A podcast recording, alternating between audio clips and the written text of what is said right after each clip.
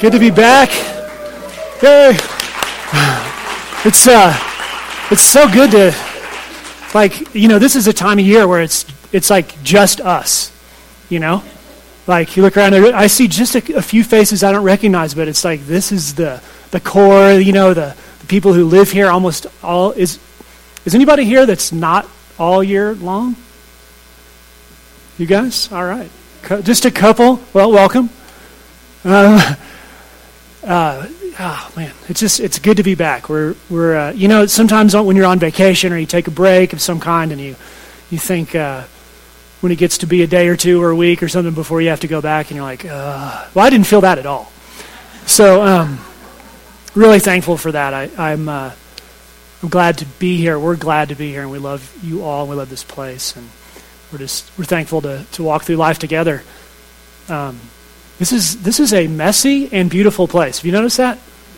But you don't have to be here very long. I was just talking to a couple. They've been here 4 months, and they're talking about, you know, how they love it, and they're plugging in and learning about it. I was like, you know, just the beauty and the messiness just goes, you know, it just grows. I mean, you guys will learn that. Very thankful that I'm a part of a church that values restoring its leaders and not just driving people into the ground, but encouraging break and time and rest for leaders wherever they're serving. That's a sign of a good organization, and I'm thankful to be a part of that. I think you should be glad to be a part of a church that encourages that, because it keeps us fresh for the long haul, keeps us serving in a way that is healthy for all of us for the future, not just for the immediate. So, very thankful for that. We just finished a series that many of you have been a part of and heard, Changed. And I learned a lot, especially in those first few weeks that I was here for that. I hope you continue to be blessed and were challenged and fed through that. We finished that last week with Jim. And Jim, wherever you are, I appreciate you filling that in. Heard from several people how great ending that was to that series. Thank you. We're changing gears. For 5 weeks, we're going to be looking at who it is that Oh Be Joyful is. And that's why this is called This Is Us. Obviously a little bit of a nod to the TV show, but we're talking about who we are. And we do this every year. And so some of you will be like, well, yeah, we did that last year. You know, I've heard this, but here's the thing. We have continually got to refocus and be inspired about who it is that we are uniquely in this church, in this town, what we are as a church, so that we are confident in what we are doing. If we just show up at church and we sit and we hear some stuff and we grow a little bit, but we never are a part of the whole and what's really going on, then we're missing most of what we're about. So that's what these next 5 weeks are about. And this particular Sunday, we're going to start with our mission. And that's these words, if you'll throw those up there for me, in amazing 1970s fat letters. We follow Jesus. We follow Jesus. When someone says, what is the mission of Oh Be Joyful Church? These are the words that can come out of your mouth. We follow Jesus. Now, for a long time, reconciliation has been at the top of a guiding force of what we are, the key word. And what we've done is we've changed, we built reconciliation into our core values, our DNA. Reconciliation runs through everything that we do. But we wanted a word or a phrase that would succinctly be communicable and memorable for everyone in our body, or even people outside of our body to say. Right? So the idea behind this "we follow Jesus" statement is that it's very easy to repeat. It's very easy to say, and it says a lot. If someone in the community says, hey, Scott, or hey, Nancy, hey, John, what is this church about? What's your main thing? Then we can say, this is what it is. We follow Jesus. Within the church, it has more robust meaning because we get it, and we're going to talk about more today what that means. Outside the church, when you talk to somebody outside the walls, then they'll hear something that they can get a hold of. They can picture Jesus. They can understand what it means to follow, and they can see that it's a group of people and individuals following Jesus. So that's where this is coming from. There's a sense of clarity within that. But I also want to point out to you what the next four messages are going to be about, and that's our DNA, that the core values, the stuff that we're made of, that all flow back to this, to the fact that we follow Jesus. So we're just going to put these up on the screen, and you just got to build these into your head and heart. So one of the key pieces of this is that we abide in Jesus. Abiding in Jesus is something fuller and more... It's differently robust than saying we follow Jesus. We abide in Jesus. We have a little picture of a hand with a plant that is abiding there. It's in that hand. And so we'll talk more about that. And then the next one, let's see what we go together. So this is a community of people that are walking together through life, through the messiness, the beauty of this community, and creating community in Christ. We go together. And then we are heat and light. We are heat and light in this community and in the world and among each other. And we have a little picture of a campfire for that. You can get an idea of what that is. And then we pass the baton. We are in the business of handing off our faith to other people and handing off our faith to the next generation. So we have a little image of that as well. So those little pictures are for me mostly to remember, but maybe they'll help you as well, because I need a lot of help to remember even four simple phrases like that. But that's our DNA. But we're going to spend time today on this idea that we follow Jesus. And I've got 3 points. I bet you'll never guess what they are. We follow Jesus. Okay? So this is it. We is the first, and follow is the second, and Jesus is the third. And I just want to say, if you are someone who's seeking, who's kind of exploring who Jesus is and what this is that we're doing here in church, this is a chance for you to just get a snapshot of what this is about. If you are a believer, someone who has put your faith in Jesus as the one who can reconcile you to God because you could not do it, and he did that for you by his death and proof of his death, his resurrection. And by faith you've come to him. If you believe in Jesus, if you are his follower, then this has profound implications to how you live and who we are deep down inside. So first we need to talk about what it is that we mean by we. When I say we, I mean you and me, all of us, if you're a believer. A couple of things about this idea of we. Let me give you this little heading. We are just passing through. Before we get to the scripture on this, I want you to see that we are just passing through. All humans generally understand that we are not forever in the world, that we are passing through this world, right? People who don't know God, don't know Jesus, don't understand a creator or anything like that, get the idea that we are passing through. But if we're believers, we see that there is a different purpose behind us passing through this world. And we have hope of a future that has been reconciled, a hope of a restored future, all those things we are praying for this morning, things that reflect suffering that we're going through. We have hope of those things being restored because things are going to be made right. And we're going to experience that. So when we pass through, it means something different. We don't just end in dirt.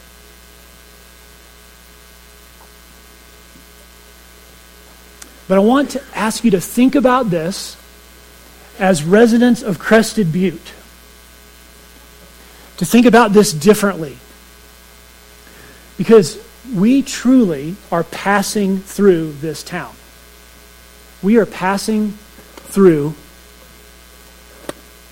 this town. And this mic is passing off of my... Here we go. There we go. Oh, yeah. Hopefully that's better. We are passing... I've been thinking about this a lot, actually over the past several years. Consider it for a second. Very few of us will pass away in Crested Butte. I've been here 5 years. You want to know how many... services of people who have died of old age I've been a part of in this town? Zero. None. That doesn't mean it doesn't happen. Very few people are born here and live to pass away and be buried in this cemetery over here. Okay? My guess is that most of you are in the category of people who will not pass away here.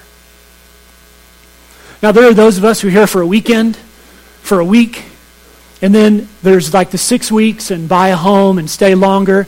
And then there's, I know if you've been here very long, you know there's the 1 and out, 2 and out, 3 and out,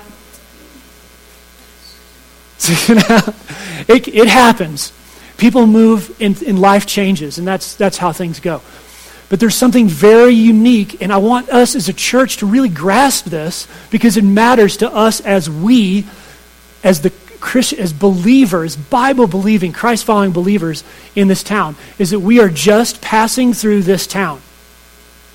And so my question is, what is it that you and I, that we are going to leave in this town?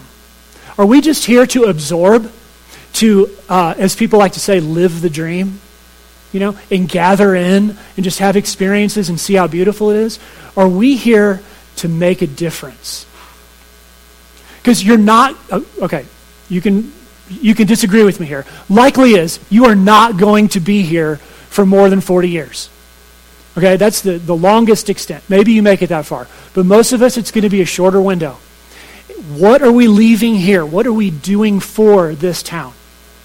What I want to do is suggest to you that the very best possible thing you can do as a believer, by far, is to do this very thing right here.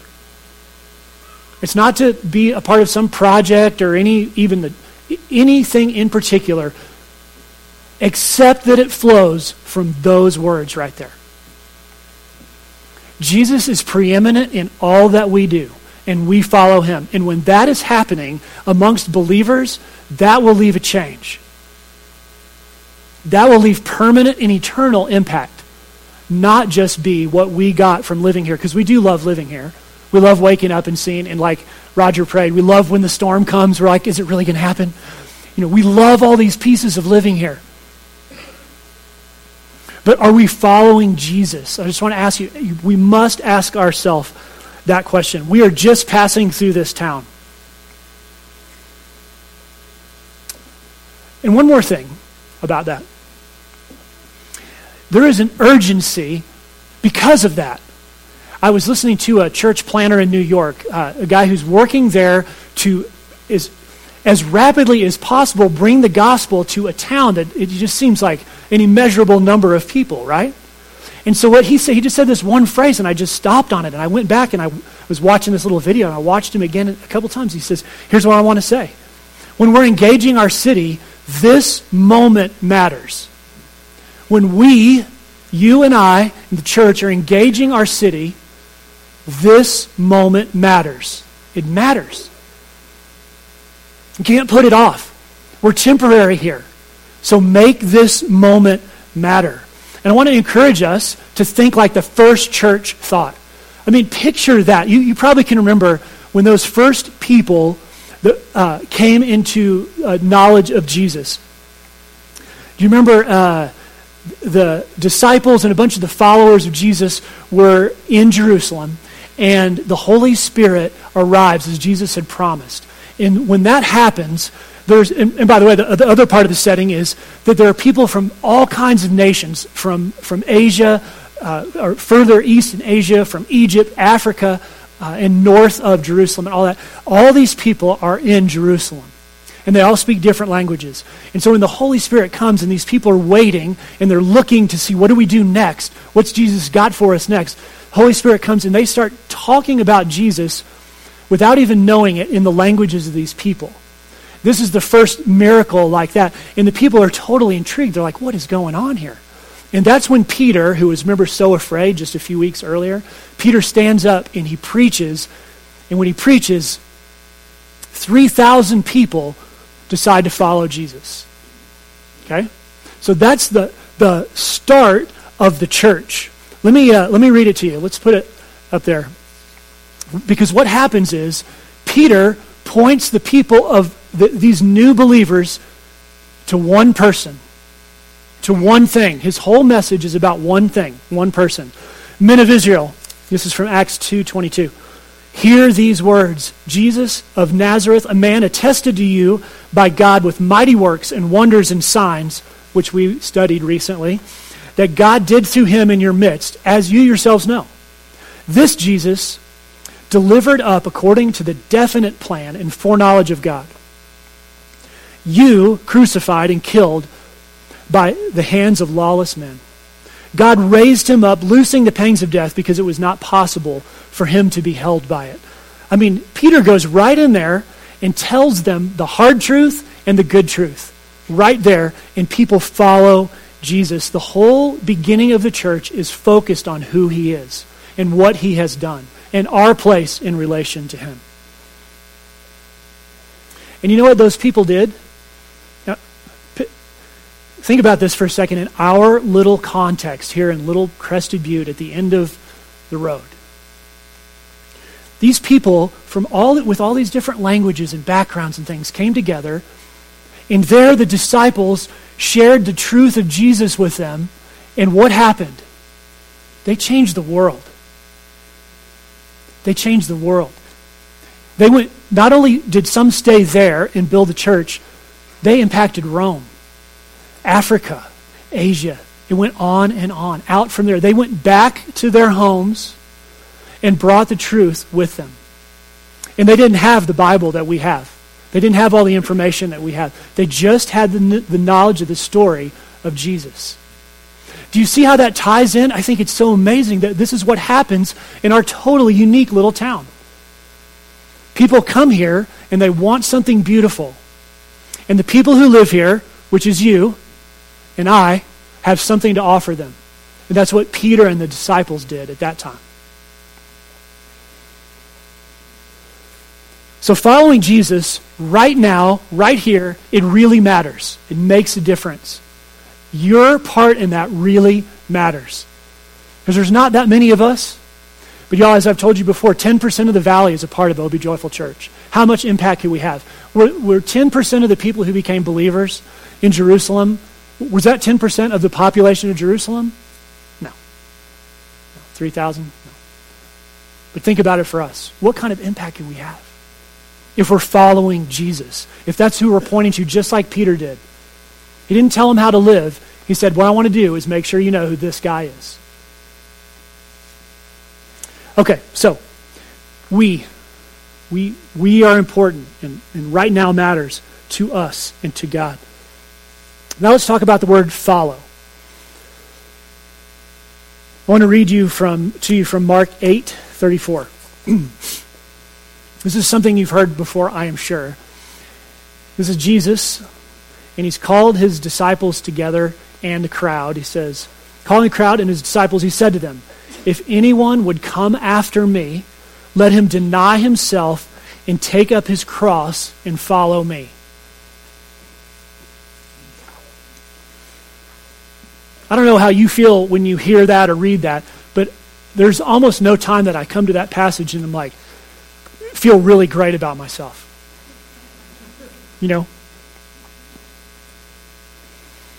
But I want to take it apart just for a moment and talk about what Jesus is saying about following him just in this little window. We're scratching the surface of what it means to follow Jesus, but just as a thumbnail, this is one of those key places. And I want to point something out to you that I did not know, but I learned in studying this, and I wish I had known. There are two main words in the Greek for follow, and they're in this passage right here. In fact, when Jesus uses these words, this is repeated in the other Gospels, almost verbatim. And he talks about, and he uses the word for follow, and he uses another way to say follow, and I'll point this out in a second. But one of those words, follower, is the same word that's the root of a word we know today would be acolyte. Do you remember... let me hold on there for a second. The idea of acolyte is someone who is in the process of following.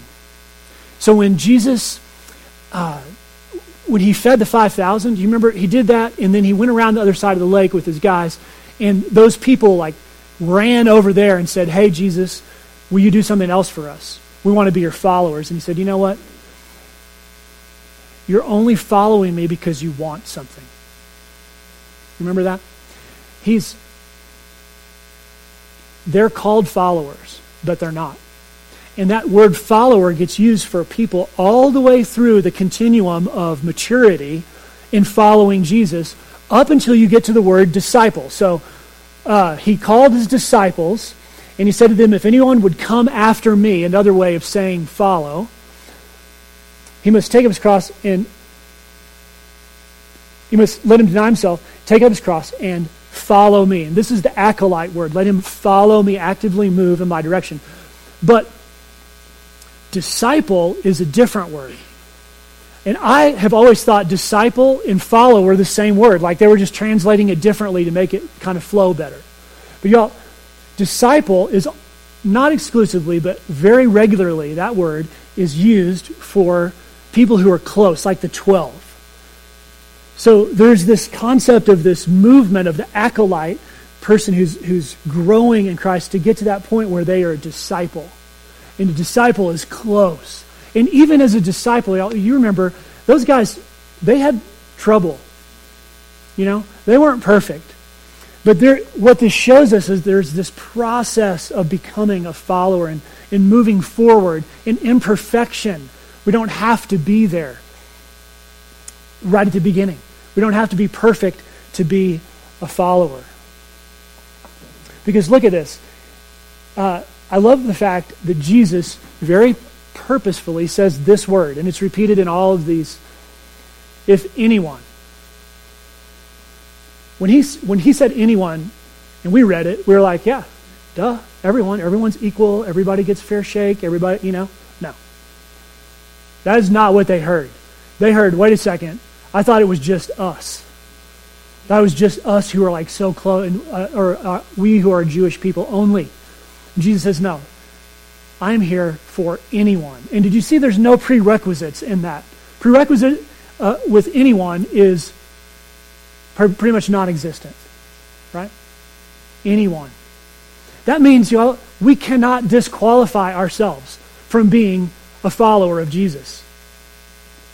And, you know, Claire and I have this talk from time to time, and she'll say, gosh, I read stuff like this, or I think about, am I following Jesus well? Am I just totally broken and messing it all up? And like, well, Claire, I can't answer for sure because I don't know, but I do know that there is this word right here. If anyone follows me. So, part of that is the we. Another part of it is what it means to be a follower. Being a follower of Jesus is open to anyone regardless of their background. Anyone. And then that little phrase he says, if anyone would come after me. That's a little statement that sounds to me like a little bit more than passive. If anyone would come after me, would pursue me, would be aggressively going in my direction, right? If anyone would come after me. That's where the application question comes in for me. Am I pursuing Jesus? Does my life, if you were to like look at it and look at my schedule all week and see what I did, would it reflect, or would you look at it and say, hey, this is proof that Scott is following Jesus in this sense, aggressively and actively going after Jesus? Or is his relationship with Jesus more passive? And like, let me absorb some of that good stuff that you had and I'll read a little bit. Or am I pursuing him? When we start to look at what it means to follow, it includes the idea of being more aggressive and getting after it and not just letting, you know, osmosis come, you know, hoping that we're going to get Jesus rubbed off on us, right? But seeking him and pursuing him. A couple more aspects of this that I want us to see in what it means to follow that Jesus lays out for us right here. One of them is that we are so focused on him that we are able to deny ourselves. Now, let that sink in with you for just a moment. When we are so focused on Jesus, it is possible for us to deny ourselves. When we have a larger purpose driving us, we are able to set ourselves aside and become second. Now, there is a way that we think we can say, well, if I just act this way and do this for this person and sort of sacrifice myself, I'll get this. These things will happen. And what we're doing then is we're just manipulating the situation. Okay, so that's one aspect. The other aspect is like this. When I deny myself because I'm following Jesus, I see that my reward and my relationship with him is in the future, is more important, is the thing that I'm looking at, not what's happening right here. It's a whole different way of life. And it plays so much into that idea of making a difference as we pass through. Because we can sacrifice ourselves, we can set ourselves aside, deny ourselves, because we are attached and focused on something way bigger. Not temporal, but permanent and eternal, and that's Jesus. So, we're not just manipulating. We are so focused on him that we're able to deny ourselves. Also, I think that this shows that when he says, I want you to take up your cross, that there is an element of courageousness about what we do that is powerful and very important. When these guys heard, it's so funny. We read this and we go, yeah, take up your cross. You know, we can picture, because we've seen the movie. You know, Jesus is carrying the cross up, and then Simon takes the cross and carries it the rest of it. We picture that. We know what that looks like. We know he's metaphorically saying something to them. But when they heard this, this was long before the cross, right? This is long before the conviction, before all of that happened. So when they heard it, they're thinking, wait a second. You want me to... what you're saying is I'm supposed to like identify with being totally humiliated and convicted of something in berated in front of people as I drag a cross to a hill where I'd be killed? See, that must have sounded really weird to them. To us, it sounds like, well, I'm probably not living up to my potential as a Christian, right? To them, it sounded like something different. We can't really put ourselves in their shoes except to say, yeah, that must have been something, when he said that, it must have really triggered something in their hearts and their minds. But for us, I think we can identify with them when what it means is that we are going to need courage to follow Jesus. We will need courage to follow Jesus. So there's courage and focus and humility. There's denying ourselves. These pieces of what it means to follow are all contingent on us actually keeping our eyes set on him, so that he is the greater and the bigger, and we're able to move through the difficult things. So, just a thumbnail on following Jesus. And finally, let's look at the Jesus that we're talking about, who it is that we're pointing to, and who it is that we're adopting the attitude and the heart of. Let me read to you from Philippians 2. You'll be familiar with this passage. It's a beautiful one that Paul wrote to the church there. In verse 5, have this mind among yourselves, which is yours in Christ Jesus, who though he was in the form of God, did not count equality with God a thing to be grasped, but he emptied himself by taking on the form of a servant, and being born in the likeness of men, and being found in human form, he humbled himself by being obedient to the point of death, even death on a cross. Well, that sounds like a hard place to go with someone, right? Follow me with a cross to death. But let's step back just a little bit and look at it. Paul says, I want you to do this. I want you to have this attitude, this in your heart, in your mind, this attitude. Look at what Jesus did and follow him in this. This is a picture of what Jesus was doing. A couple of things about him. He was so committed to his mission. And his mission was to rescue us. He was so committed to that mission that he emptied himself of all of his authority and became like us. And that's that word for that in theological speak is incarnation. He put on our flesh. He became like us, giving up his rights. Now, if you're like me, and I think many of you are, you've been around the church for at least a little bit, you've heard this a lot, and it's really hard for us to get our minds around what that means. Because the only kings we know about, the only rulers we know about, we're skeptical of, right? We don't understand why they're making the decisions they make, and frequently those decisions are capricious and even wicked. It's all over the news. It's all the time, even today, right?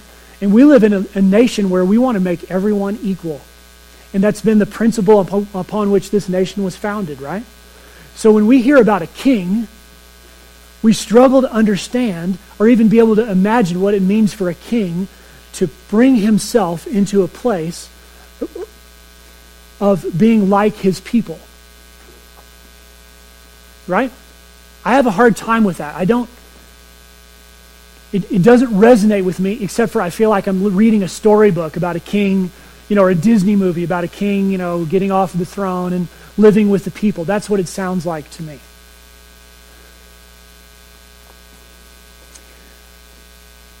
But here is what is, I hope you could just get just a tiny bit of this, and I'm only barely getting it myself.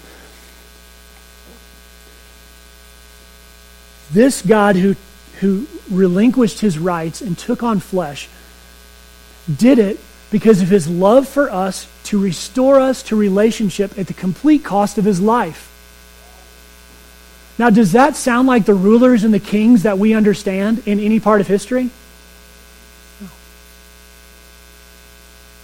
Think about that for a second. This is what defines who Jesus is, what his kingship was all about. It wasn't about him dominating us and being better than us. It was about the creation he made and put us in to point us to him and to the Father. And then when we messed that up, he did everything and paid everything in order to restore us and reconcile us. That's the kind of king we're talking about.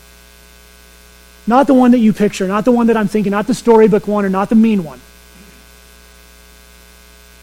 That's who this is. And here's the other little note. He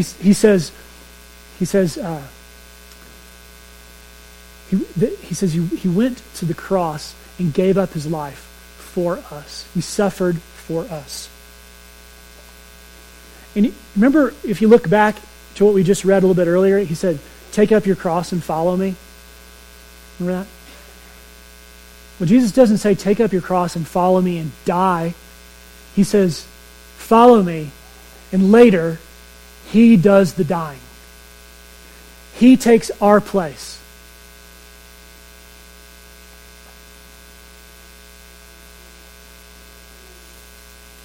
When he says, take up this cross, and follow me, he is the one who will carry it in your place and in my place.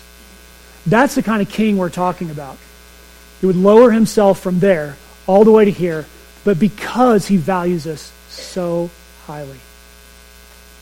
This is who we are following. This is the Jesus that we're following.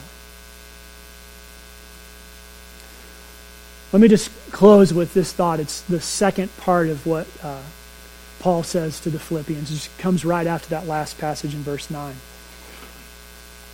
says, Jesus emptied himself, became like us, went to the cross. And therefore, and this is where we're going. This is where we're going with Jesus. God has highly exalted him and bestowed on him the name that is above every name, so that at the name of Jesus every knee should bow in heaven and on earth and under the earth, and every tongue confess that Jesus Christ is Lord to the glory of the Father. See, that's where we're going when we're following Jesus. And the very best place that we can be, personally, the very best place we can be as a church, the very best place we can be if we want to have more than a passing impact in the community, this beautiful community we live in, the best place we can be is following Jesus, because where we're going to end up is in the place that is restored, where he is above all things. And this is where everybody's going anyway. Let's get there early. Let's meet him there. Let me pray for us. God, I thank you that you sent your Son. I thank you that as the triune Holy Trinity in all parts, you somehow made a way for us to be right with you. God, I pray that this church would bring the beauty of reconciliation to our community and far beyond our community. Lord, may people come to this place and have a taste of who you are through the reflection of your church, of us, of we.